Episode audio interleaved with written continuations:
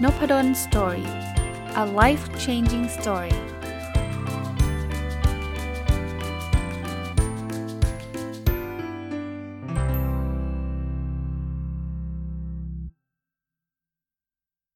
สวัสดีครับ ยินดีต้อนรับเข้าสู่นพดลสตอรี่พอดแคสต์นะครับ แล้วก็วันเสาร์นะครับ ยินดีต้อนรับเข้าสู่รายการ Weekend Entrepreneur หรือรายการผู้ประกอบการวันหยุดนะครับ ก็เรายังคงอยู่กับหนังสือที่ชื่อว่า Richer Wiser Happier นะครับ เขียนโดยคุณวิลเลียมกรีนเข้าใจว่าหนังสือเล่มนี้ยังไม่มีแปลเป็นไทยนะ แต่ก็ไม่แน่นะครับว่าจะมีคนแปลหรือเปล่านะผมได้อ่านหนังสือเล่มนี้แล้ว อย่างที่ผมเล่าให้ฟังในสัปดาห์ที่ผ่านมานะว่าจริง ๆ หนังสือมันเป็นแนวการลงทุนในตลาดหุ้นนะ เขาไปสัมภาษณ์คนที่เป็นนักลงทุนแนวระยะยาว แนว value investor VI นะครับ แล้วเขาก็ไปถอดบทเรียนออกมาว่าไอ้คนที่ลงทุนแล้วประสบความสำเร็จในตลาดหุ้นเนี่ยเขามีวิธีการลงทุนยังไงนะซึ่งทำให้เขารวยขึ้นฉลาดขึ้น แล้วก็มีความสุขมากขึ้นด้วยเนี่ยผมก็เลยนำมาฝากในรายการนี้ ซึ่งสัปดาห์ที่แล้วเคยพูดไปแล้วว่า จริง ๆ รายการนี้มันเป็นรายการผู้ประกอบการวันหยุด มันไม่มันจะเกี่ยวอะไรกับตลาดหุ้น ผมมอง 2 ประเด็นนะ ประเด็นแรกก็คือ ผมคิดว่าการลงทุนในตลาดหุ้นเนี่ยก็เข้าข่ายการเป็นผู้ประกอบการวันหยุดได้อย่างหนึ่งเหมือนกัน คือการลงทุนระยะยาวไม่ได้ใช้เวลาอะไรเยอะนะ แต่เพียงแต่ว่าเราอย่าไปกู้เงินมาลงก็แล้วกันนะครับ ก็ก็เลยเอาเอาแนวคิดนี้มาฝากด้วยนะครับ แต่ก็ไม่ได้หมายความว่าคนที่เป็นผู้ประกอบการวันหยุดที่ไม่ได้เป็นนักลงทุนในตลาดหุ้นไม่ควรฟังนะ ผมมองแบบนี้ แล้วเดี๋ยวผมจะต่อยอดให้ด้วยคือ ไอ้ทักษะการลงทุนที่ประสบความสำเร็จเนี่ยผมว่าหลายอย่างมันเอามาใช้ในการทำธุรกิจได้เลยนะครับอะวันนี้เริ่มต้นข้อคิดอันถัดไปเขาบอกว่า ปกติเนี่ยคนที่จะประสบความสำเร็จเนี่ยเขามักจะลงทุนในที่ที่แบบมีคนอื่นรู้น้อยอะ่ะนะอย่าไปลงในที่ที่แบบว่าทุกคนรู้ข่าวรู้ข้อมูลเท่าเทียมกันหมดแล้ว ถ้าเป็นเรื่องการลงทุนเนี่ยนะคือถ้าเกิดมันเป็นตลาดที่เขาเรียกว่าตลาดมีประสิทธิภาพหรือ efficient markets เนี่ยมันเหมือนกับเราเราทำยังไงก็ได้ได้เงินเท่านี้แหละ พูดง่ายๆว่าเราไม่ได้เปรียบในเชิงการแข่งขันใดๆเลย แต่ถ้าเกิดเราไปลงทุนในในมาร์เก็ตที่แบบเออถ้าใครขยัน ศึกษาหาข้อมูลเพิ่มเติมเนี่ยก็จะได้เงินลงทุนโทษทีจะได้ผลตอบแทนเยอะกว่าเนี่ยเขาเขาแนะนำว่าไปลงทุนตลาดแบบนั้นดีกว่า เพราะว่ามันแปลว่า เราความพยายามมันจะมีผลเยอะกว่านะอะคราวนี้ในในเรื่องของการลงทุนก็เป็นแบบนั้น ในเรื่องธุรกิจผมว่าใช้ได้เลยอันนี้ คือถ้าเราไปทำในที่ที่แบบคนอื่นเขาทำกันเยอะแยะ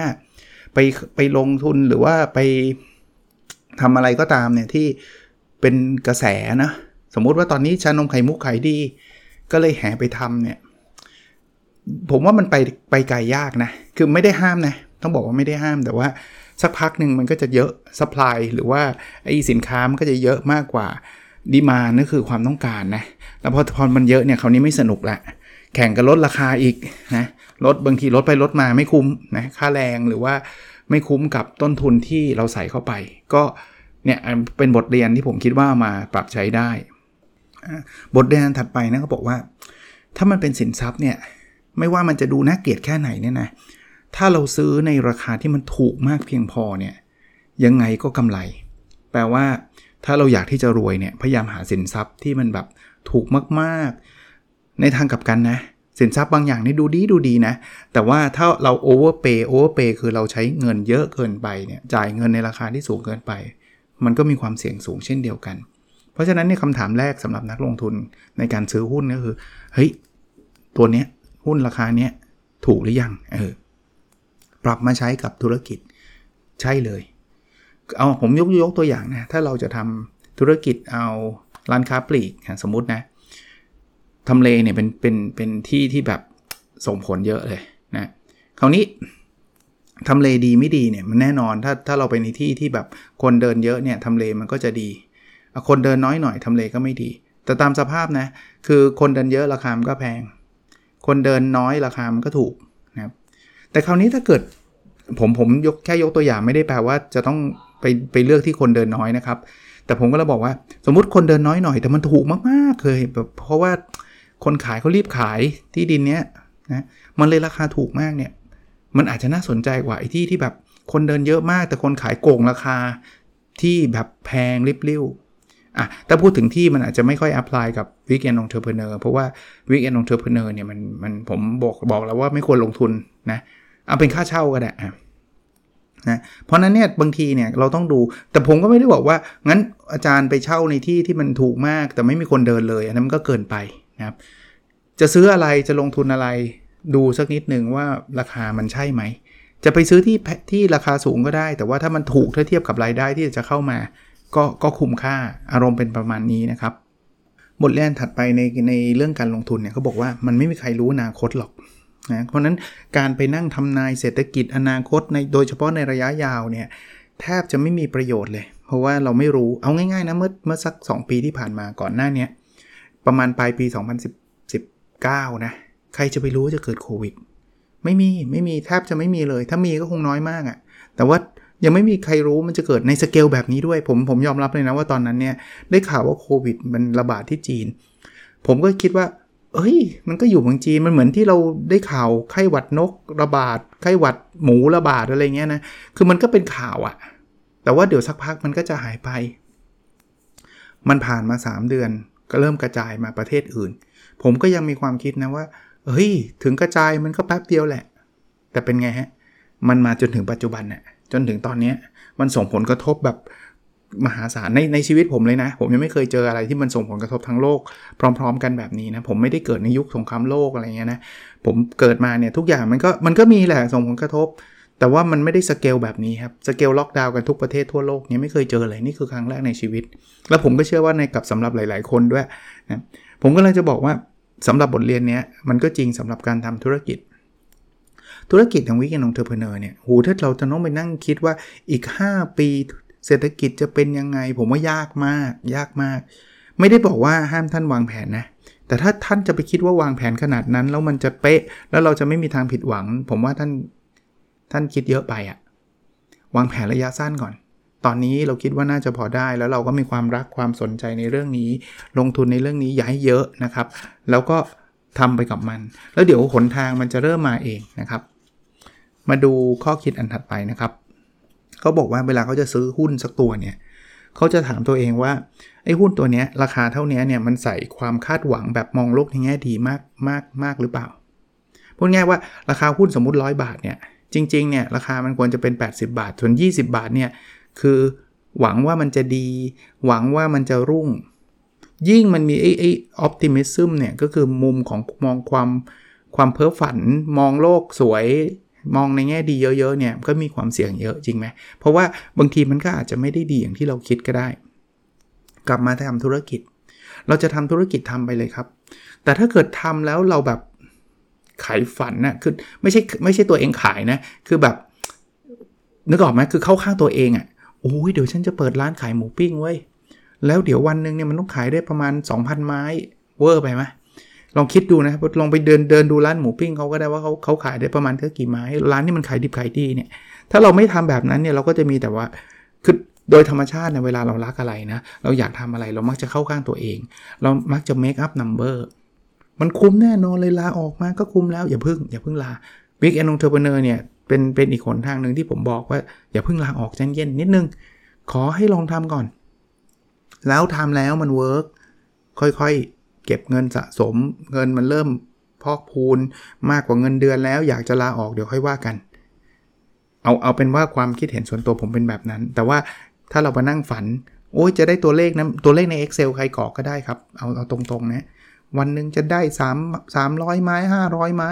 ทำโอ้แฟนชายใจเย็นฮะเดี๋ยวเดี๋ยวลองดูก่อนไม่ได้บอกว่าเป็นไปไม่ได้นะ ลองขายกันดูจริง ๆ ก่อนไหมลองไปสืบคนที่เขาขายก่อนไหมนะครับ อีกอันที่เป็นข้อคิดเห็นนะเขาบอกว่าสิ่งแวดล้อมที่เราเจออยู่ปัจจุบันเนี่ยมันก็จะเปลี่ยนแปลง อันนี้ผมคิดว่าไม่ต้องเตือนนะถ้าเป็นการลงทุนก็แน่นอนมันเปลี่ยนแน่นอน ธุรกิจก็เปลี่ยน แล้วไอ้ตัวเร่งการเปลี่ยนแปลงที่สำคัญที่เราเจออยู่ปัจจุบันคือโควิดนี่แหละล็อกดาวน์เปลี่ยนมารอบหนึ่งนะทุกคนที่แบบโอ้โหตอนนั้นผมจำได้เอาในบทบาทของผมที่เป็นอาจารย์เนี่ยต้องมาสอนออนไลน์ไม่เคยสอนมาก่อนนะที่มันแบบออนไลน์ คือผมก่อนหน้าที่จะล็อกดาวน์ผมเคยสอนออนไลน์ไหมเคยแบบone way อะ ไปอัดคลิปแล้วค่อยๆ ปล่อยอย่างเงี้ยมีใน SkillLane ผมทำคอร์สออนไลน์ใน SkillLane ก่อนโควิดแต่ไอ้ที่ที่เป็นแบบออนไลน์เจอหน้ากันแบบทาง Zoom ทาง Microsoft Team ไม่เคยเลยไม่เคย เปลี่ยนมารอบหนึ่งนะ ตอนนี้กำลังจะเปลี่ยนอีกรอบหนึ่งปลายปีนี้เปิดประเทศเนี่ยผมเชื่อว่าเกิดการเปลี่ยนแปลง หลายคนชอบนะว่ามันดี เพราะว่าธุรกิจมันจะกลับมา แต่มันจะไม่เหมือนเดิม มันจะต่างจากเดิม หลายอย่างผมเชื่อว่า มุมการทำธุรกิจก็จะมีการเปลี่ยนแปลงไปเอาง่ายๆนะความซีเรียสเรื่องเรื่องสาธารณสุขจะสูงขึ้นเลย ต่อไปไม่แน่ว่าเราจะไปกินข้าวในร้านเราอาจจะต้องมี certificate ว่าเราฉีดวัคซีนแล้วอะจะไปพักในโรงแรมอาจจะต้องมีอารมณ์แบบนั้นบ้าง หรือไอ้เรื่องออนไลน์เนี่ยผมคิดว่ามันยังคงอยู่ แต่อาจจะเปลี่ยนมิติไปการทำงาน เดี๋ยวนี้ work from home ไม่ใช่ไม่ใช่เป็นเรื่องที่แบบเป็นไปไม่ได้ต่อไปแล้ว หลายที่ประกาศว่าเราจะ work from home ตลอดไปด้วยซ้ำถึงแม้ว่าจะเปิดประเทศถึงแม้ว่าจะไม่ต้องไม่ต้องแบบ work from home แล้วอะนะ แต่เขาคิดว่า work from home มันอาจจะ work ก็ได้ ผมกำลังมองว่าธุรกิจเราเนี่ย ถ้าใครจะเริ่มมาทำ week end entrepreneur ตอนนี้ หรือว่าเริ่มมาแล้วเนี่ยนะลองจับเทรนด์ดูดีๆครับ มีอีกหลายมุมเลยนะครับ ที่มันจะมีการเปลี่ยนแปลง แล้วคนที่จับเทรนด์ได้เร็ว ตอบสนองความต้องการของผู้บริโภคได้เร็ว โอกาสที่เราจะสำเร็จก็จะสูงขึ้น คราวนี้ หลายคนอาจจะสงสัยว่าโอ้ อาจารย์ถ้าเขาบอกว่าโลกเราเนี่ยมันเปลี่ยนแปลงไปเรื่อยๆ เราไม่สามารถทำนายอนาคตได้เนี่ยนะแล้วเราจะทำธุรกิจยังไง หรือว่าเราจะซื้อหุ้นยังไง ในหนังสือนี้เขาก็บอกบอกว่าคุณทำนายอนาคตไม่ได้หรอก แต่อย่างหนึ่งที่มันเกิดขึ้นเรื่อยๆ คือเดี๋ยวมันจะขึ้นแล้วมันก็จะลงเขาเรียกภาษาอังกฤษเรียกว่าบูมกับบัสเอาเอาหุ้นก่อนนะหุ้นเนี่ยมันมีไซเคิลมัน ตลาดหุ้นขึ้นขึ้นขึ้นขึ้นขึ้นไปถึงจุดหนึ่งก็ลงลงลงมา เดี๋ยวมันก็ขึ้นเดี๋ยวมันก็ลงเดี๋ยวมันก็ขึ้นมันก็ลงมันจะเป็นแบบนั้นเนี่ย ผมว่าธุรกิจก็เหมือนกันเพราะจริงๆเอาตรงๆนะครับราคาหุ้นเนี่ยมันก็สะท้อนถึงผลประกอบการน่ะมันมาจากผลประกอบการของธุรกิจแหละคือผลประกอบการมันแย่เนี่ยราคามันก็มีแนวโน้มจะลด เพราะคนก็ไม่อยากจะซื้อหุ้นใช่ไหมผลประกอบการดีราคามันก็มักจะขึ้นเพราะคนมันแย่งกันซื้อหุ้นนะเพราะฉะนั้นเนี่ยถ้าเรารู้ว่าเดี๋ยวมันจะมีขึ้นมีลงเนี่ยเราดู pattern นั้นให้ดีครับ ตอนนี้ธุรกิจนี้เป็นยังไง weekend entrepreneur เราอาจจะไม่ได้ถึงกับดูจะไปทำบริษัทใน เข้าสู่ตลาดหลักทรัพย์ไม่ได้ คือถ้าทำได้ก็ดีแต่ว่าในช่วงแรกๆคงไม่ใช่แน่นอนเนี่ย แต่มันก็มีเทรนด์ของมันอยู่นะ อย่างที่เมื่อกี้ผมยกตัวอย่างครับ คนถ้าสมมุติว่าเขาแห่กันทำอะไรสักอย่างนึงเราไปแห่กันตามด้วยเนี่ย สักพักเดี๋ยวมันก็ร่วงครับ ตอนนั้นมีคริสปี้ครีมใช่ไหมที่บอกโอ้โหคนต่อแถวยาวเดี๋ยวนี้ก็ยังขายอยู่นะ แต่ไม่เห็นมีแถวเลย หลายที่นะหลายที่บางที่ก็อาจจะมีก็ได้นะครับ นั้นเราลองดูไซเคิลลักษณะแบบนี้ด้วยนะ ในหนังสือเขาเลยเขียนบอกว่า เออเราไม่รู้อนาคตแต่ว่าเรารู้อดีตนะ แล้วการรู้อดีตเนี่ยบางทีมันก็ช่วยช่วยเราทำนายอนาคตถึงไม่ร้อยเปอร์เซ็นต์ก็ดีกว่าไม่รู้อะไรเลย ลองสะสะสมข้อมูลหน่อยไอสิ่งที่เราจะทำ weekend entrepreneur นะ อันนี้ผมแนะนำเพิ่มเติมให้นะว่า คงไม่ใช่เราเป็นเจ้าแรกมั้งครับที่ทำใครอยากทำคุกกี้ขายเนี่ยมีคนขายคุกกี้เพียบเลย ลองไปศึกษาจากเขาลองไปคุยกับเขาลองไปเป็นลูกค้าเขา สิ่งเหล่านี้ช่วยเราได้ดีนะ แล้วผมเชื่อนะว่าบางทีเนี่ยบางคนบอกอุ้ยเขาจะบอกเราเหรอเขาไม่ได้เป็นญาติเรา ผมว่าหลาย ๆ ครั้งเขาไม่ได้มองเราเป็นศัตรูนะบางทีมัน collaborate กันได้ด้วยซ้ำนะคือร่วมมือร่วมแรงกันด้วยด้วยซ้ำเอาล่ะมันคงมีแหละคนบอกว่าเอ้แกจะมาถามเลยฉันจะไม่บอกหรอก ก็ก็ปล่อยเขาไปครับเขาคงไม่เป็นคนขายเจ้าเดียวในประเทศเราหรอกนะ มันยังมีคนขายเยอะแยะ คนมาถามผมผม ส่วนใหญ่ผมไม่ได้มีที่ผมไม่บอกมีอยู่อย่างเดียวครับ คือไม่รู้นะ ถ้ารู้แล้วมีเวลานะคือถ้าเกิดถามรายละเอียดมากก็ไม่มีเวลาก็อาจจะต้องขออภัยหรือว่าไม่ได้ไม่ไม่ได้เห็นคำถาม แต่ว่าถ้ารู้เนี่ยผมผมยินดี มีคนถามเรื่องพอดแคสต์ผมบอกหมดอะเท่าที่ผมจะบอกได้นะก็บอกอยู่เนี่ยนะว่าผมทำยังไงแบบไหนนะครับ ถัดไปนะเขาบอกงี้เขาบอกว่าถ้าเรายิ่งขี้เกียจอะเดี๋ยวคอยดูนะ เราจะเจอการทำโทษผมว่านี้ตรงไปตรงมาไม่ต้องเป็นนักลงทุนหรอกอ่านักลงทุนก่อนก็ได้นะนักลงทุนเนี่ยขี้เกียจอ่านงบ ขี้เกียจดูรายละเอียดซื้อไปเหอะ ขายไปเหอะ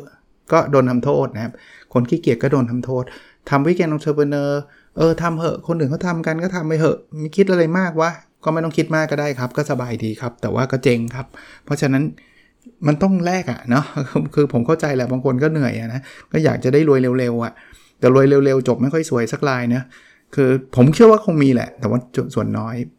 ส่วนใหญ่จะรวยเร็วก็เจอแชร์ลูกโซ่เข้าไปนะครับ เอาเงินมาลงเดือนเดียวได้เท่านึงอะไรเงี้ยก็ก็ก็ได้นะครับ คนแรกได้ได้ได้เดือนแรกได้ สักพักหนึ่งก็ขายบ้านขายรถ มันเกิดมาตั้งแต่สมัยผมเด็กๆนะในแชร์ลูกโซ่เนี่ยแล้วมันก็ยังเกิดอยู่ต่อไปเพราะความโลภของมนุษย์มันยังมีอยู่เรื่อยๆไง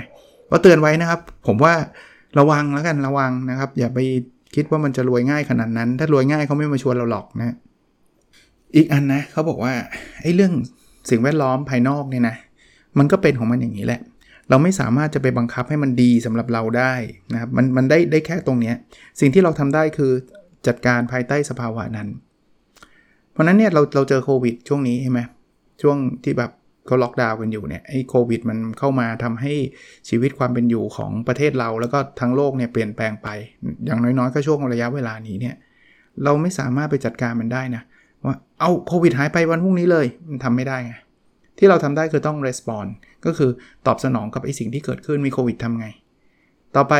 โควิดมันหายไปทำไงนะโลกโลกมันเปลี่ยนแบบนั้นนะ่ะแล้วเราไปจัดการไอ้ไอ้สิ่งแวดล้อมพวกนั้นไม่ได้นะครับ ก็ทั้งการลงทุนทั้งการเป็นผู้ประกอบการวันหยุดเช่นเดียวกัน อีกเรื่องหนึ่งที่หนังสือเขียนนะเขาบอกว่ามนุษย์เรามันจะมีทั้ง 2 ด้าน แล้วบางทีมันจะมากเกินไปในบางช่วงก็คือมองโลกในแง่ดีกับมองโลกในแง่ร้าย ทั้ง2อย่างเนี่ยมันไม่ได้ไม่ได้เป็นสิ่งเลวร้ายเสมอไปนะ แต่ว่า ในช่วงเวลาที่เรามองโลกในแง่ดีมากๆเนี่ยบางทีเราจำเป็นที่ต้องตั้งคำถาม มันดีจริงป่าวะขนาดนั้นเลยเหรอนะบางทีเราลำเอียงเข้าข้างตัวเองโดยไม่รู้ตัว ให้เราเอาเอามองเอาการมองโลกในแง่ร้ายเข้ามาเสริมนิดนึง เดี๋ยวเดี๋ยวก่อนนะ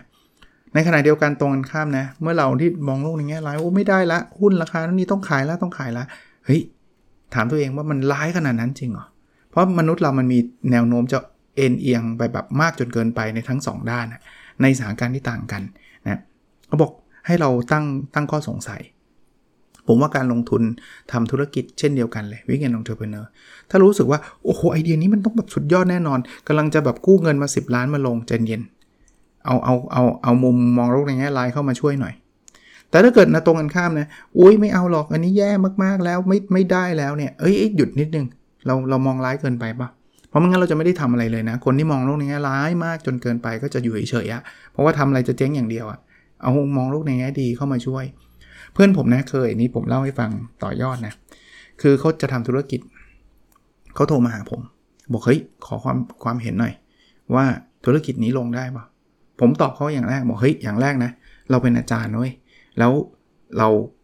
ความเป็นอาจารย์เนี่ยนะเรามีแนวโน้มจะ conservative กว่าปกติอยู่แล้ว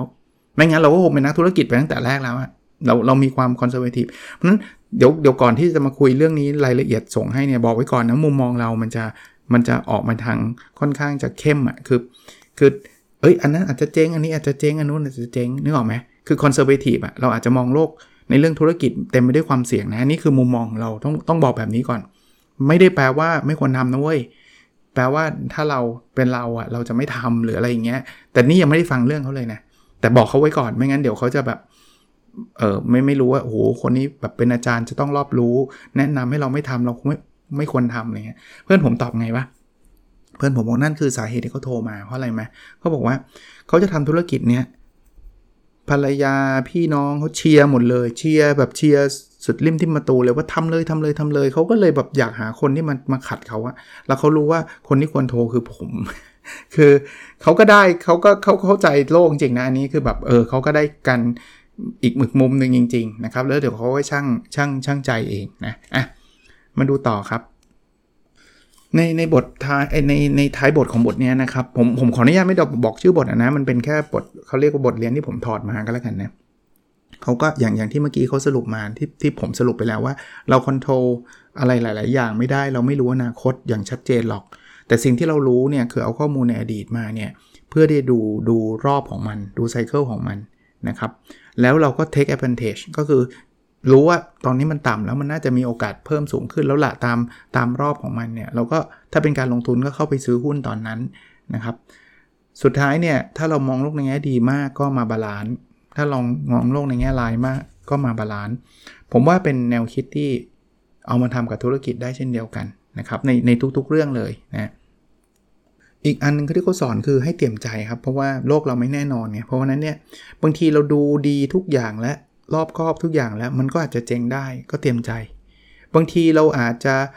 ไม่คาดเจอเหตุการณ์ที่ไม่คาดฝัน มีหลายคนนั้นอันนี้ผมผมรู้สึกเสียเสียได้แทนเขานะ แต่ก็จะเป็นกำลังใจให้กับทุกคนแล้วกันนะครับที่ที่เจอสถานการณ์แบบนี้ เปิดร้านอาหารตอนก่อนโควิดเดือนเดียวคู่แบบมันน่าเสียดายจริง ๆ นะ ผมผมเชื่อนะว่าเขาอะ วางแผนทุกอย่างดีหมดเลยอะ่ะ เพราะมันไม่มีใครรู้มันจะมีโควิดไงครับ เพราะนั้นเนี่ยทำเลดีทุกอย่างดีทุกสถานการณ์ดี เปิดร้านปุ๊บ อีกเดือนหนึ่งโควิด อีกเดือนหนึ่งล็อกดาวน์ตอนนี้ปิดไปล้วคือซึ่งซึ่งผมก็ภาวนาว่าเขาอยากให้แบบเปิดกลับมาแล้วเขากลับมาใหม่ได้นะ ผมก็ไม่รู้เขาเลิกไปเลยหรือเปล่านะ แต่ว่าอย่างเงี้ยครับ โลกเรามันไม่ไม่เที่ยงนะ ก็ ต้องทำใจธุรกิจ weekend entrepreneur เนี่ยก็ดีอย่างหนึ่งที่ผมแนะนำก็คือ ผมบอกแล้วอย่าไปลงทุนเยอะ ถ้าไม่ลงทุนเยอะเนี่ยเจ็บเจ็บไม่เยอะหรอกอย่างมากก็เลิกนะเลิกไปก่อน ขายไม่ออกก็ก็ไม่ต้องไปซื้อวัตถุดิบมาทำเราไม่มีหน้าร้านไม่มีอะไรอย่างเงี้ยมันจะช่วยเราได้เยอะนะครับ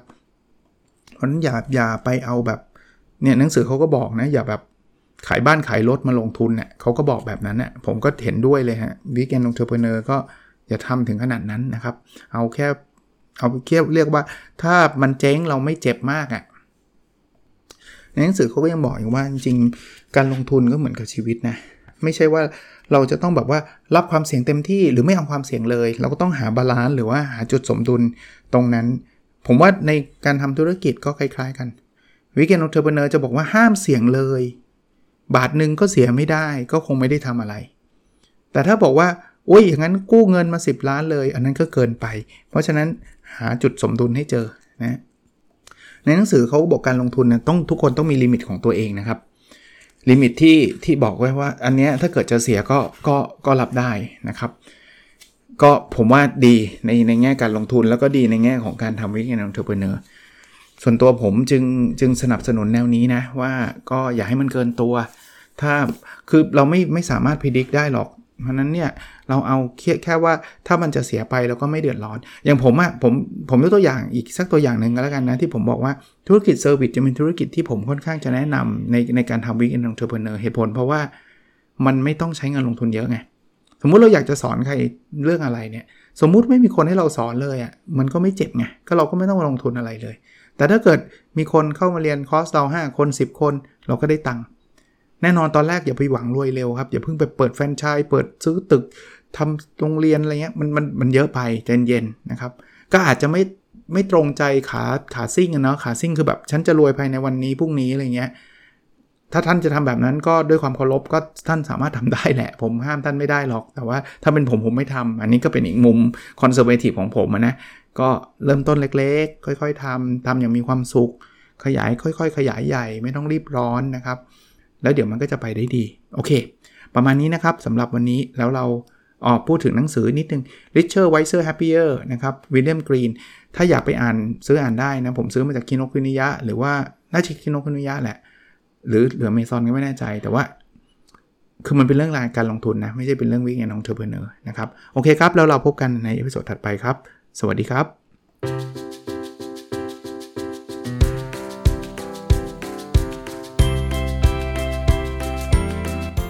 Nopadon's story, a life changing story.